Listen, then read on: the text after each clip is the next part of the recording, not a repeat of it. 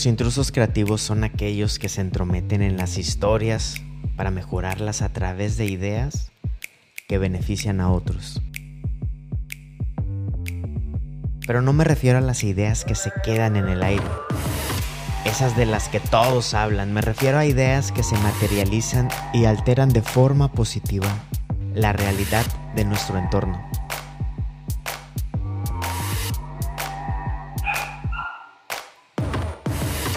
Porque muchos hablan de creatividad, pero pocos se enfocan en desarrollar una creatividad relevante, una creatividad con propósito.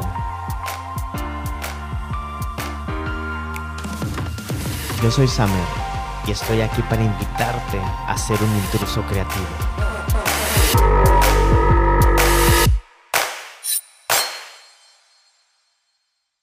El noveno capítulo me dejó varios hallazgos, varios, varias ideas que resuenan con cosas que, que, he aprendido, sobre todo gracias a este libro.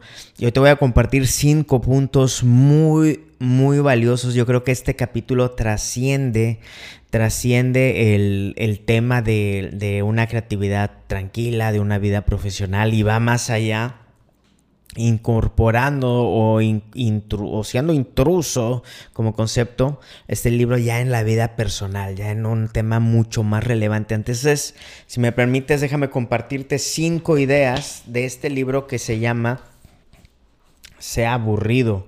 Es la única forma de, de lograr hacer trabajo o lograr hacer proyectos. Cinco puntos. El primero, la doble vida del creativo. Esto es algo a lo que nos enfrentamos los que, los que llevamos vidas creativas o los que aspiramos a ser creativos profesionales, que tenemos un dark side o un bright side of the moon, haciendo alusión a aquel concepto de Pink Floyd. ¿A qué me refiero? A que, bueno, una frase con la que abre el libro de Flaubert o Flaubert, que dice, ser regular y ordinario en tu vida, en tu vida eh, cotidiana, para que puedas ser violento y original en tu trabajo. Fíjate, esto es muy clave cuando tú intentas, o me ha pasado a mí o los, los amigos que conozco, que tengo, que cuando, cuando intentan poner mucha energía, muchas neuronas, mucho tiempo, mucho estado de ánimo, eh, se desgastan en sus vidas personales, eh, no, no o llegan sin gasolina ya al tema, del, al tema creativo, al tema profesional. O sea, ¿qué es esto? No, el, hay que tener en cuenta un concepto que es la economía de la energía. ¿Qué es esto? Tú tienes o tenemos como si fuéramos un carro, tenemos un tanque de gasolina. Hay que ver en qué lo quieres gastar. Si quieres estarlo desgastando en cada segundo de tu vida, vas a llegar sin gasolina suficiente a tus proyectos creativos. Por eso debemos tener en cuenta esa doble vida del creativo, que esta frase lo explica muy bien. En la vida personal, en la vida ordinaria, cotidiana, ahí hay que bajarle a la intensidad, hay que bajarle al desgaste, hay que bajarle a la energía, a las neuronas, al tiempo, al estado de ánimo. ¿Para qué? Para que nuestro tanque de gasolina, de energía, esté listo y esté lleno cuando necesitemos ser violentos y originales en nuestra vida creativa. Así que yo te invito a tener esto en mente, esto en consideración, este concepto de la economía de la energía. ¿Por qué? Para guardar suficiente para cuando tu creatividad te requiera al 100%. Entonces tu, tu dark y tu bright side de, de, la vida creativa, la doble vida del creativo. El segundo concepto que me detonó este noveno capítulo del libro es algo, pone una frase así como dice, aprende del dinero tan pronto como puedas. Fíjate, eso es algo a lo que los creativos le sacan mucho la vuelta. Yo creo que no hay propósito sin negocio. Déjame contarte, hay un cuate del cual siempre se me, se me olvida el apellido porque lo tiene medio raro. Pero mira, es este cuate. Eh, yo sé que no se alcanza a ver en la pantalla, pero se llama Chamat Palihapitilla. Chamat Palihapitilla. Él es eh, fundador socio de, fundador y CEO de Social Capital, también del, del, Golden State, este, el equipo de la NBA y tiene varias otras empresas. Pero bueno, la historia de este cuate es que, durante muchos años él era una de las manos derechas de Mark Zuckerberg, era el vicepresidente de crecimiento en Facebook. Y este cuate de apellido bien raro, Palijipitilla, Chamat, digámosle Chamat, está más fácil, ¿no? Este cuate tenía en mente algunas ideas, algunos proyectos de relevancia muy, muy gruesa, como, como el tema del sobrecalentamiento global o el tema de la diabetes. Pero este cuate entendió algo que necesitas dinero para hacer cosas relevantes. Y él dijo, él tuvo esto en mente, entonces se dedicó a hacer dinero, a hacer conexiones, a desarrollar muchos skills, a hacer networking en Facebook como vicepresidente de desarrollo y estuvo ahorrando y estuvo generando negocios hasta, hasta que llegó un punto en que dijo ya tengo el conocimiento, las relaciones y el recurso necesario para emprender mis proyectos y así renuncia a Facebook y e, inicia eh, diferentes proyectos que tienen que ver como ya te comenté como la, con la diabetes, con su calentamiento global, con el básquetbol, en muchas cosas. Porque hay un concepto que él dice en un commencement speech, que es una, un, discurso de, de, graduación, creo que fue en Harvard, si no fue en Harvard, fue en Stanford, en que él le cuenta, le cuenta o le contaba a los graduandos que dice, imagínense que hay una mesa eh, de 150 lugares, dice, en esa mesa imaginaria, está haciendo una metáfora, ¿no? En esa mesa se toman todas las decisiones que mueven o van a mover el mundo en los próximos años. Dice, para sentarte en esa mesa necesitas dinero. Dice, punto. No necesitas buenas ideas, necesitas dinero. Entonces él, al darse cuenta de eso, dijo, voy a ahorrar dinero para que cuando yo tenga lo suficiente, tenga el suficiente networking, habilidades, ta, ta, ta, ta, pero sobre todo dinero, me voy a sentar en esa mesa y ahora sí voy a interferir en la agenda de temas como la diabetes y el sobrecalentamiento global. ¿Qué es esto? Dice el libro, Aprende acerca del dinero tan pronto como puedas. Y yo agregaría, y aprende a hacer dinero tan pronto como puedas para que ese sea el sustento de tu proyecto, de tu vida creativa. Sin dinero, déjame decirte, no vas a hacer absolutamente nada. Hace poco, no hace poco, me han llegado muchos proyectos eh, de chavos emprendedores que tienen grandísimas ideas, que tienen eh, intenciones muy buenísimas. Y a todos yo les digo, les cuento esta historia de, de Chamat y les cuento, por ejemplo, la visión que yo tengo de las marcas que es el diseñar o desde net, ¿no? Que diseñamos para negocio y propósito. No hay propósito sin negocio y no debería haber negocio sin propósito. Son como dos brazos de los proyectos. El propósito en lo que, lo que el pedacito de mundo, de realidad, de corazón que quieres cambiar y el negocio, el tema de hacer proyectos rentables y que generen riqueza. Si en realidad aspiramos como creativos a hacer proyectos relevantes, deberíamos estar aspirando a que esos proyectos sean rentables y generen muy buenos números. De otra forma, nuestro alcance se va a quedar muy corto. Y eso me da pie al punto número 3 sobre la relevancia de tener side projects o proyectos alternos. Adam Grant en su libro, saludos Santi, Adam Grant en su libro Originales, que ya lo he recomendado mucho también, él habla de que las personas que emprenden teniendo un trabajo estable, llamémosle el trabajo de, de día, y emprenden un trabajo, un side project, un proyecto alterno y lo aprenden y lo emprenden en horarios extra, esas personas tienen un 30% más de probabilidades de tener éxito que aquellos que renuncian a su trabajo y se van all in con su proyecto. ¿Qué es esto? El tema de la estabilidad que te da tener tu proyecto, tener tu ingreso seguro, eh, te da para trabajar tu, tu nuevo proyecto, tu nuevo emprendimiento, lo que tú quieras, con una tranquilidad que solo te otorga la estabilidad financiera. Entonces, la recomendación de Adam Grant, y que yo también creo esto, es que quienes van a emprender no deberían renunciar a sus trabajos actuales. Quienes van a emprender deberían buscar un trabajo de día, un trabajo eh, que les dé ocho horas, que les dé para pagar todo lo que tengan y vivir bien. Y entonces sí, sobre esa base emprender. ¿Por qué?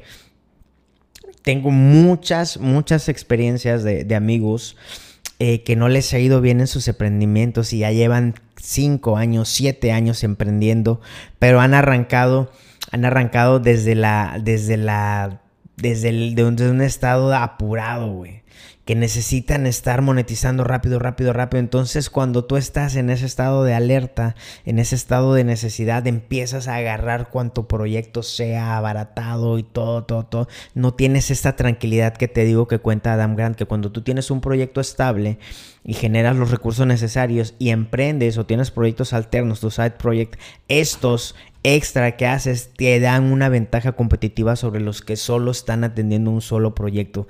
Entonces, eh, Gary Vee se va al extremo y ojo, aquí planteamos, plantó todos las, los puntos de vista, ¿no? Gary Vee o Grant Cardone se van al extremo y te dicen, eh, Gary Vee también es de esta creencia, para empezar de que deberías tener un proyecto fijo y trabajar en la noche. Te dice, oye, son 24 horas, supón que duermes 8. O él se la baña y dice que deberíamos dormir 6. Yo no creo que tanto, pero bueno, dice, supongamos que 8. Te quedan 16 horas al día.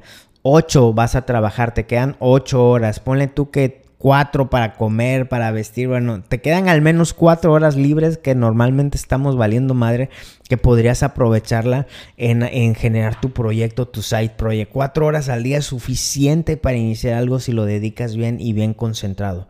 Esto este el, el, asterisco cuando alguien le dice a Gary Vee de que, oye, güey, es que esto está muy intenso. Él dice, oye, este consejo es para quien me está preguntando cómo emprender y cómo hacer dinero y cómo hacer proyectos relevantes. Dice, si tú estás cómodo con tu trabajo de ocho horas, adelante.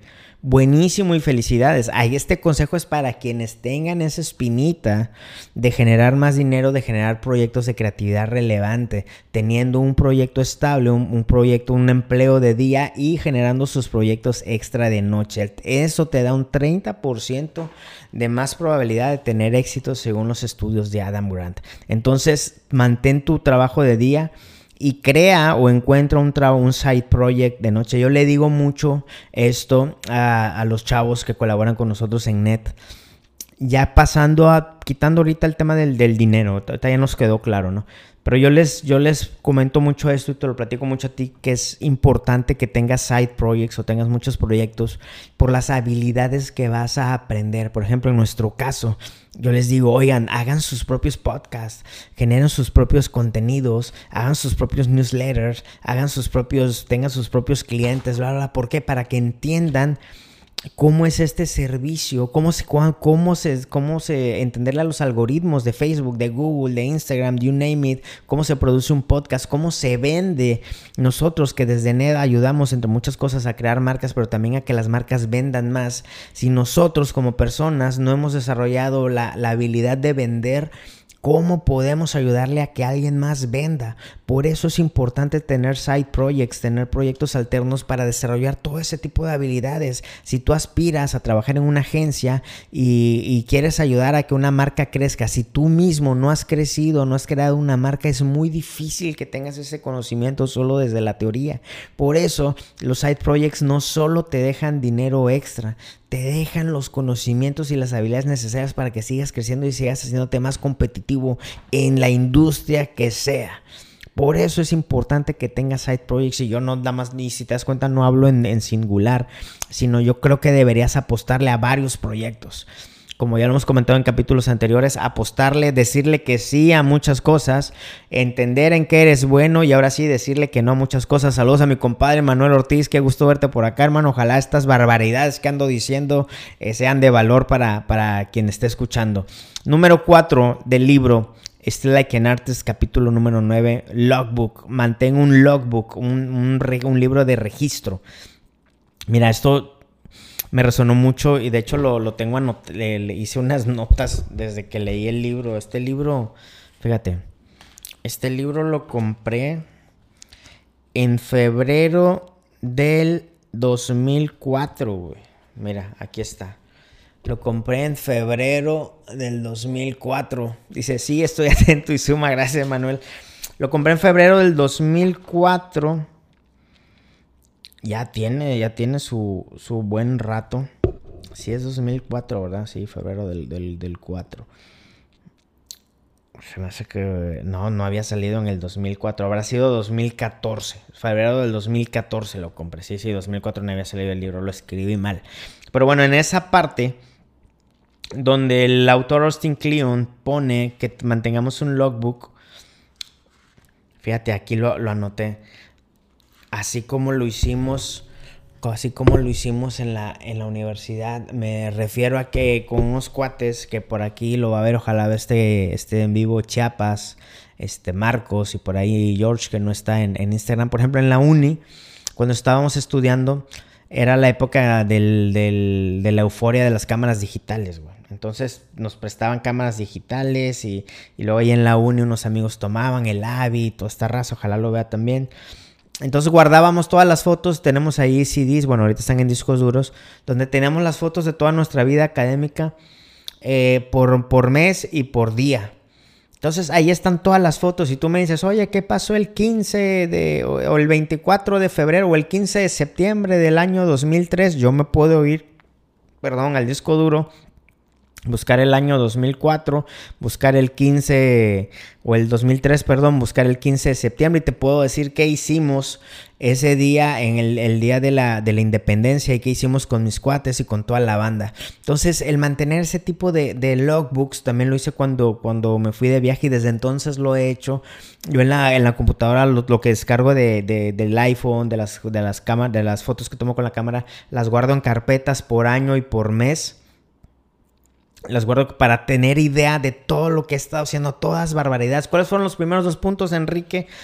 la, la, doble vida del creativo, repasando, la doble vida del creativo.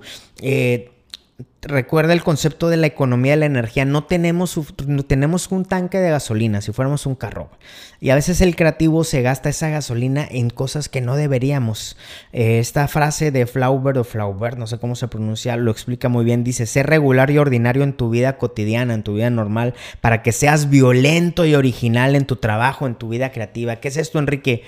Que nosotros como creativos debemos guardar, güey Debemos guardar gasolina, debemos guardar energía, no, no desgastarnos en cosas personales que no deberían o no pelear batallas que no deberíamos pelear para que cuando lleguemos a nuestros proyectos creativos, Miki, que ahí nos desatemos como locos, güey con toda la energía y todo el power, güey. Y que digan, oye, ese güey es muy tranquilo y todo. Pues sí, güey. Pero cuando nos desatamos en la parte creativa, debería ser una locura. El segundo punto, que no hay negocio no debería haber propósito sin negocio ni, ni viceversa, güey. Eh, nuestros esfuerzos creativos deben ser, eh, deben ser rentables, güey. Deberemos generar dinero para poder escalar nuestros esfuerzos creativos. De otra forma, todo se va a quedar en ideas. Díganme ustedes o piensa tú mismo cuántas ideas propias y de otros has escuchado que se han quedado en proyectos que no trascienden. ¿Por qué? Porque no tenían el componente del negocio, güey. Como creativos debemos aprender a hacer negocio cuanto antes para que nuestras ideas se magnifiquen, güey. Si no hacemos, si no son, si no aprendemos a hacer dinero, a ser rentable, no vamos a llegar a ningún lado. Luego el punto número tres es la importancia de los side projects, tanto para la parte de la, de la tranquilidad económica como para la parte de desarrollar skills. Y estamos hablando del logbook. Eh, de mantener, de mantener un, registro de todas nuestras actividades, de nuestros paseos, de nuestras charlas, nuestras carnes asadas, los partidos, todo lo que hagamos. Por, hay una frase para inspirarnos. Eh, bueno, ahora en Facebook y en Instagram es más fácil con los recuerdos o el archivo de Instagram, ¿no? Facebook e Instagram ya hacen eso por ti también. Hay una frase que aquí la tengo. Eh, hace tres años pude ir a Auschwitz Auschwitz es un lugar triste. Eh, es el, fue el centro de exterminio más importante del Tercer Reich en la Segunda Guerra Mundial de, Alemania, en donde esto no solo era un campo de concentración, un campo de trabajo, sino era donde desarrollaron el tema del exterminio en masa. ¿Ok? Eh, ya sabemos todas las historias, ahí están los episodios del podcast de Hoy Supe, donde hablamos en 12 episodios sobre la Segunda Guerra Mundial. Si no los has escuchado, por favor, escúchalo, es un tema de los que me interesan y me he juntado con amigos que me han enseñado mucho. Pero bueno, cuando entras a Auschwitz y empiezas a hacer el recorrido por todas las barricadas, por lo, la primer, lo primero que ves es una frase de George Santayana que dice, y aquí la tengo en la compu, ¿eh? Aquellos que no recuerdan el pasado están condenados a repetirlo. Aquellos que no recuerdan el pasado están condenados a repetirlo. Una frase de George Santayana que se lee en la entrada de Auschwitz. ¿Qué es esto? Conectándolo con el logbook. Yo agregaría que el mantener registro de todo nuestro camino, nuestras actividades, de nuestro pasado, nos ayuda a saber cómo mejorar nuestro futuro. Nos ayuda a saber qué evitar en el futuro, qué repetir o qué mejorar. Por eso es importante tener noción de todo lo que hayamos hecho. De todas las personas que hemos conocido, los viajes, las carnes asadas, los pasteles, cuando te quedas en tu casa, tus perritos, yo le tomo fotos a mis perritos todos los días, este, las cosas que hago, subo muchas barbaridades a Instagram, como bien sabes y todo, porque necesito recordar qué estoy haciendo para generar hallazgos y aprendizajes y así mejorar el futuro. Recuerda esta frase de George Santayana que está en un contexto triste, pero, pero que nos sirve para esto. Aquellos que no recuerdan el pasado están condenados a repetirlo. Y yo agregaría, si conocemos bien el pasado, podemos mejorar, podemos mejorar definitivamente nuestro presente y nuestro futuro. Y por último, te contaba yo al inicio de este en vivo de que este, este capítulo, el número 9 de Still Like an Artist, el autor propone temas mucho más relevantes y se, relevantes y se va al tema del tema profesional al tema personal. Y el último punto de este capítulo es que él dice, cásate bien. Fíjate, no esperarías en un libro de creatividad que el autor se metiera hasta la cocina y que te dijera, escoge bien a tu pareja, tu novio, tu novia, tu, marido, tu marida, tu, lo que tú quieras. Pero escógelo bien, güey. ¿Cuántos casos he visto yo y has visto tú, no me dejarás mentir, de amigos, de amigas, que tenían tantas ideas, tanto energía, tanto potencial, tanto talento, pero, conectándolo con el, con el primer punto, pero en su vida personal se les fue toda la energía, todo el cariño, güey. Toda la adrenalina, toda la creatividad, todas las neuronas, todo el tiempo, se lo han gastado en la vida personal, que su vida profesional, que su vida creativa se ha visto chata, güey. La fuente principal de donde se nos va la energía, se nos va el estado de ánimo, es en el tema de las relaciones. Ahí se nos da mucha energía, mucho tiempo, mucho remordimiento, mucho miedo, se nos van muchas cosas, güey. No me dejarás mentir, güey. No me dejarás mentir. Sobre todo, tú como creativo tienes que buscar, o yo te invitaría a buscar a alguien que te apoye en tu vida creativa. ¿Cuántos casos hemos visto de gente que no lo ha hecho ahí y ahí valió que eso su vida creativa, hermano, hermana? Que te sigan la corriente. Hace poco vi una frase eh, que es un meme, en realidad fue un meme, pero me dio mucha risa, pero me gustó. Que decía de que en todas las relaciones siempre hay un loco. Asegúrate que tú seas el loco. Eh, me encantó, güey. Yo, yo agregaría en todas las, las relaciones hay un, hay un intruso creativo, güey asegúrate de tú ser ese zafado, güey, porque normalmente nos faltan dos o tres tornillos, güey. Necesitamos que nuestras parejas nos sean ese soporte de cordura. Emanuel, no sé qué piensas de esto que estoy platicando. Eh, me estoy metiendo en otros terrenos, pero el autor mismo ya en el capítulo 9 propone estas conversaciones difíciles porque dice, si no, güey, ahí se te va a ir todo tu talento y todo, güey, si te, si te encuentras, si te agarras una pareja que, que nomás no, no, no te ayuda, güey. Dice, un buen, un buen partner o una buena partner te mantiene aterrizada, aterrizado. Dice, eh, se requiere ser una persona increíble para casarse con alguien que está obsesionado con una persecución creativa, con, o sea, alguien que te siga la corriente, güey, a ti como intruso creativo, o sea, necesitas a alguien maravilloso, güey. Yo en el 2014 escribí aquí escribí ahí en el pie de página, puse, ¿dónde la encuentro? ¿Dónde la encuentro? Porque creí mucho en ese entonces cuando leí este capítulo de que tiene razón el autor. Muchos de mis amigos de mi generación que venían con gran talento, con gran, grandes promesas para, para, para hacer cosas relevantes, no han cumplido o se desviaron en alguna parte del camino con tristeza, te lo digo, y no despegaron nunca en su, en su búsqueda creativa, güey. Y mucho, mucho tiene que ver con la elección, la selección de la pareja, güey. No encontraron ese apoyo, ese soporte, decirte, ¿sabes qué? Tú eres loco, pues lánzate, güey. Yo aquí me rifo y te aguanto, güey. Gracias a Dios yo encontré a mi, a mi, a mi chava, a mi morra, Lili. Ojalá estés viendo esto. Ya con esto que estoy diciendo me voy a ganar no sé cuántos puntos. Pero ella me sigue la corriente desde el día uno que yo la conocí. Yo le dije, mira, así está la onda. Trabajo y trabajo mucho. No solo tengo un proyecto, tengo varios. Y creo firmemente en que tengo que llevar estas visiones, estas, este, estos proyectos hasta su última consecuencia. Este es mi pata de palo, pero a la vez es mi mayor virtud. Porque esta búsqueda creativa nos va a llevar a muchos lugares. Y ella me dijo, yo te apoyo, va a ser difícil, pero yo me rifo. Y hasta el día de hoy me ha apoyado y mis proyectos han estado creciendo gracias a que ella entendió eso y me dio ese apoyo fundamental para vivir mi vida creativa. Obviamente que cuando a mí me toca retribuirle o ayudarla, apoyarla en todo, pues lo hago con todo el corazón del mundo. Obviamente la hago pasar 10.500 millones de corajes, eso es evidente. Pero ella estaba avisada desde el día uno y me dice, bueno, pues yo me metí solita en este rollo. Entonces amigos y amigas, elige bien tu pareja, tu partner, tu partner in crime que te apoye, que te impulse, que te sostenga, que te cuide las espaldas en esta búsqueda de intrusión creativa.